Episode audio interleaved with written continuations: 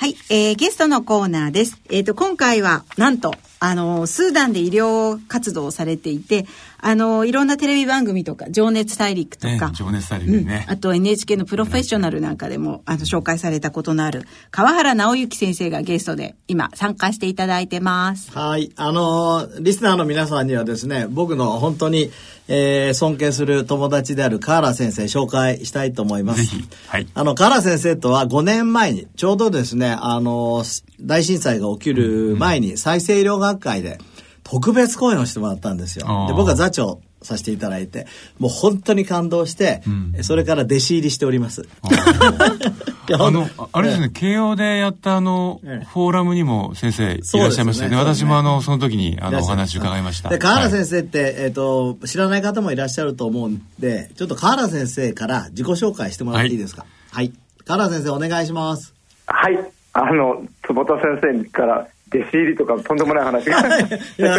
恐縮しておりますけれども。先生のあのお顔をあの写写真とかでも見るとすごくその、はい、こうワイルドな感じが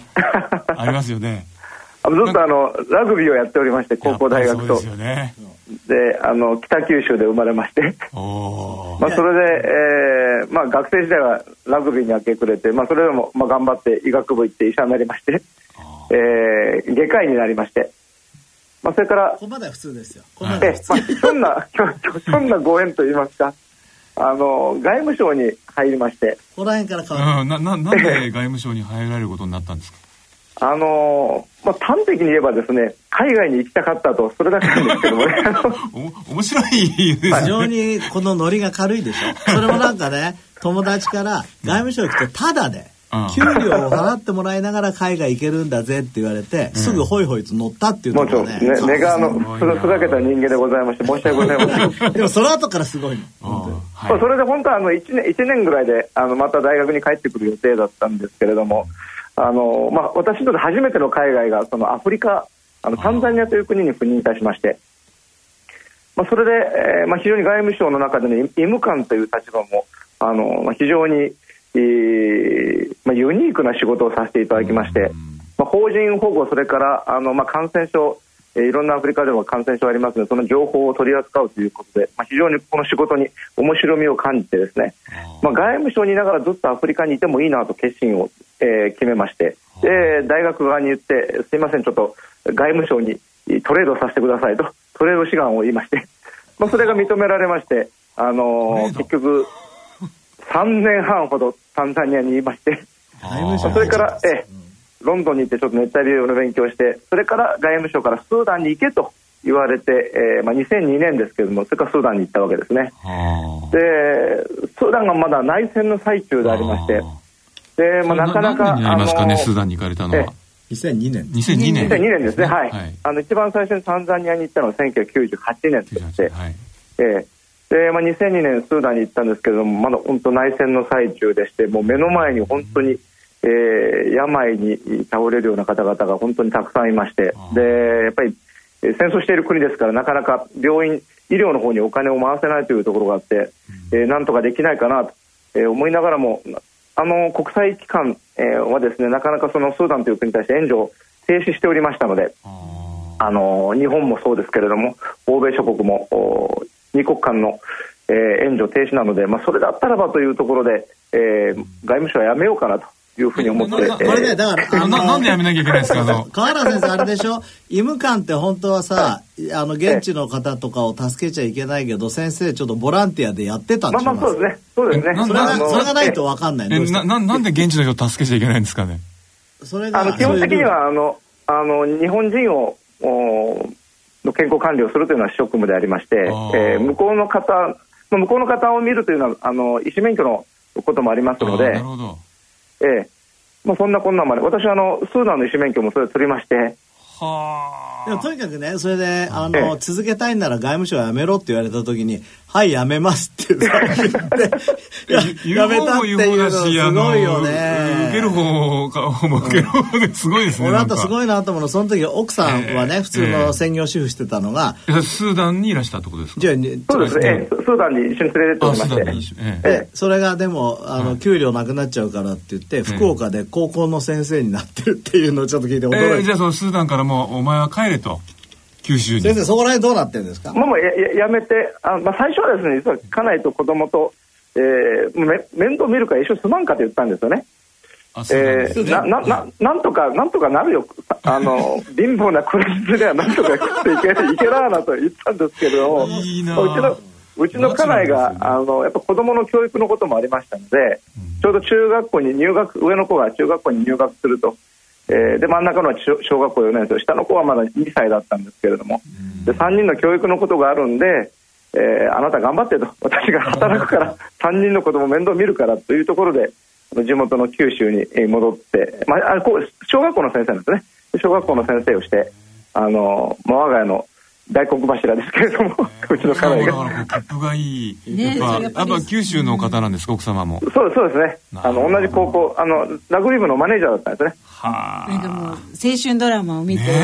ご夫妻。今日さ、あの、河原先生の紹介だけで終わっちゃう ですけど、まあ、ととにかく、ちょっと、えっと、アクセルレイトして説明すると、スーダンに、はい、あの、まあ、本当に頑張って、えー、医療をやり、それで今度は震災になった時は、この震災をまずね、東北に入り、僕が知ってる人では一番早いですよね、先生入ったの。うん先生なんかその日東京にいましたがね。たまたま東京にいたんで、でまたさらにその NTT のビルの中であの話し合いをしてたんですね。スーダンのお医者さんも連れて、えーまあ、それが実はあの、まあ、よくて震災があった時にあの NTT の方が電話使っていいですよって言われていろんなところ電話できたんですよね。であの行ける準備整ってあの受け入れてくださるところもあの了承いただきましてじゃあ行きますよというところで震災の翌日に出発いたしましてすごいです翌日ですよ。そね、起こった、瞬間に NTT にいてすぐそのままいろんな手配をして、そうですね。次の日行かれたと。今度この間の熊本の時もものすごい働かれて、で今日ねあのえっ、と、リスナーの方に実はお願いしたいことがあって川原先生が、あのスーダンにえっ、と自分の病院を作るというプロジェクトを始めましてこれぜひ応援したいと思って僕も自分ももちろん応援してるんですけど、先生にこのあと2分あるのでこれちょっと説明していただいてみんなに応援してもらったらどうかと思いまして、はいね、ありがとうございます。今あのスーダンのですね本当にあの貧困地区なんですけれどもそこに診療所を建てようと。今そこはあの巡回診療で月に1回しかあの医療が行われてないので、えー、そこの周辺人口約5000人いるんですけどその方からもぜひ診療所を作ってくださいと言われておりますのでなんとか作ろうかと思っております。で一応1000万円をで建物と中の機材まで入れてもそんな大きくないんですけれどもでレディー4というクラウドファンディングのところで、えー、今資金集めをやっております。で、えー、レディーフォースを入れるとスーダンと検索してくだされば出るんですけれども、まあ、そこで、えー、6月30日まで、えー、実は、えー、期日を切ってやっております。えー、現在ちょっと苦戦しておりまして26%しか集まってないんですけれどもなんとか期日までにですね、えー、目標金額を集めまして、まあ、そして向こうに、えー、年この今年中にですね診療所を建てたいと思っておりますので皆様どうぞご協力よろしくお願い申し上げます。あのー、この間僕「ハッピーマネー」って本読んだんですけどね。えええー、とやっぱり僕たちはお金を得る。いろいろ株を運用しようとか土地を買おうとか、はい、それから給料高くしようとか、うん、得ることに対してはすごい一生懸命やるけど、うん、使い方についてのサイエンスがないと。特に寄付についてのサイエンスはない、でこの間あのハーバー大学が寄付する人はやっぱり幸せになるとかね、えー、いろんなあの話出してきまして。どこに寄付するかってすごい大事な情報なの、だからそういう面では川原先生のこのプロジェクトは先が見えてるからすごく、まあ、僕は個人的にも知ってるし、ですからそういうのは非常に大切なあの寄付の本当ですね、ターゲットということで、そうですよね。皆さんあの僕もさらに幸せになるように頑張ります、えー、ありがとうございます。なんかねもしかしたらこうあのスーダンってあんま関係ないと思ってる方いらっしゃるかもしれないですけど先生あの熱帯医学をねご研究されたっておっしゃったじゃないですか、はい、はい、今どんどんこうあの暑くなってきてなんとなくその、ね、日本もほとんどこう熱帯病みたいなものが発生しつつありますよね。ええ、そおそらくだから先生がそのスーダンでされる医療がなんかこうそのうちこうアジアの人たちにもすごく役に立つような気がするんですけどね。そうですね、えー、でさらにあのやっぱり何も社会インフラがないところでの医療ですので、うん、そこにあるものを使ってそこで創意工夫日本人のアイデアを生かしてということもやっていきたいんですね。そうすると日本もさらにこれ違った方向で発展していくんじゃないのかなと思っております、ね、ぜひ頑張っていただきたいと思います、はい、ありがとうございますということで、あの、ぜひ皆様、えっ、ー、と、川原先生の活動に関しては、えー、NPO 法人ロシナンテスのページでも詳しく紹介されておりますし、はい、えー、ので、ぜひご覧ください。ね、で、あと、はい、あの、えー、寄付の方はぜひ、えー、レディーフォーという、あの、えっ、ー、と、SNN のファンディング、クラウドファンディングのサイトで、スーダンと検索をお願いいたします。はい。はい、はい、ということで、川原先生、ありがとうございました。ありがとうございました。野村ちょっと気になるお金の話。今回は在職老齢年金です。お父さん、定年後も働き続けるの？そのつもりだよ。どうして？在職老齢年金制度って知ってます ?60 歳を超えて年金をもらいながら勤め続ける場合、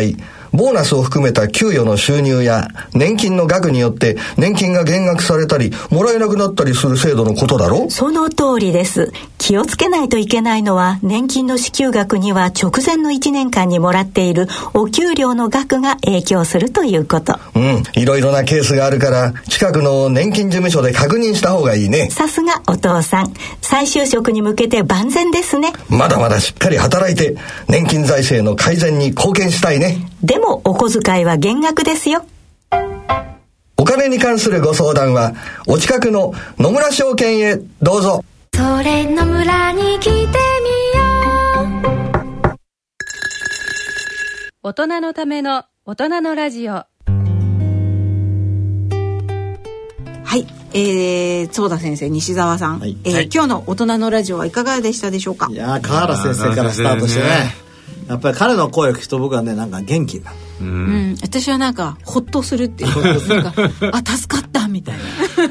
その力ってすごいですよね、うん、本当にねまあラジオで伝わったかどうかわかんないんだけど彼の生き様は素晴らしいと思う,、うんうんうん、全く今の資本主義社会とか離れたところで、うん、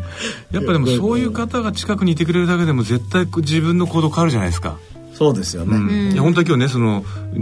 つい最近「ランセット」っていうのに出たニュースでアクティブな隣人がいる町に住んでると90分ぐらい1週間のあの運動時間が長くなるっていう研究があったんですけどやっぱそうですよね。なんかみんなこうあの歩いてるところで一人だけあのぼーっとしてたらなんかおかしいなって感じになるし、ね、やっぱみんなが楽しそうな街はねこう苦虫をこうね噛みつぶしたような人はだんだんこう友達もいなくなっちゃうしね、うん。うん、そう。マンハッタンにセントラルパークがありみんなが走っていると、うん、なんか一回走ってみようかしらみたいな、うんうん、でね。大事ですね、えー、まずは今日は皆さんあれですよね、はい、スーダンに寄付してみようかなと。そうですね。参加しちゃおうかなというね。あの、はい、本当に川原先生のサイト行っていただくと、その首の太いラガーマンの、ね、おおって感じですよね、はい、あの熊さんのような、はい、かっこいいですよねそうですね、うん、あの熊さんが見れますので、はい、ぜひご確認ください。はい、はい、えーと、さてここでお知らせです。えー、来たる6月18日土曜日13時より大手町の日経新聞本社ビル内にあるホールにて、えー、私どもの公開放送を開催いたします。もうすぐですね。はい。はい、あれ、えー、参加ご希望の方はラジオ日経のホームページをご覧の上ご応募ください。番組では疑問質問ご意見ご感想をお待ちしております。郵便の方は郵便番号105-8565ラジオ日経大人のラジオ係まで。その他大人のラジオの番組ホームページからも投稿できます。ではそろそろお時間となりました。お相手は私久保田入と。西澤邦弘と。坪田和夫とでお送りしました。では次回の放送まで。さようなら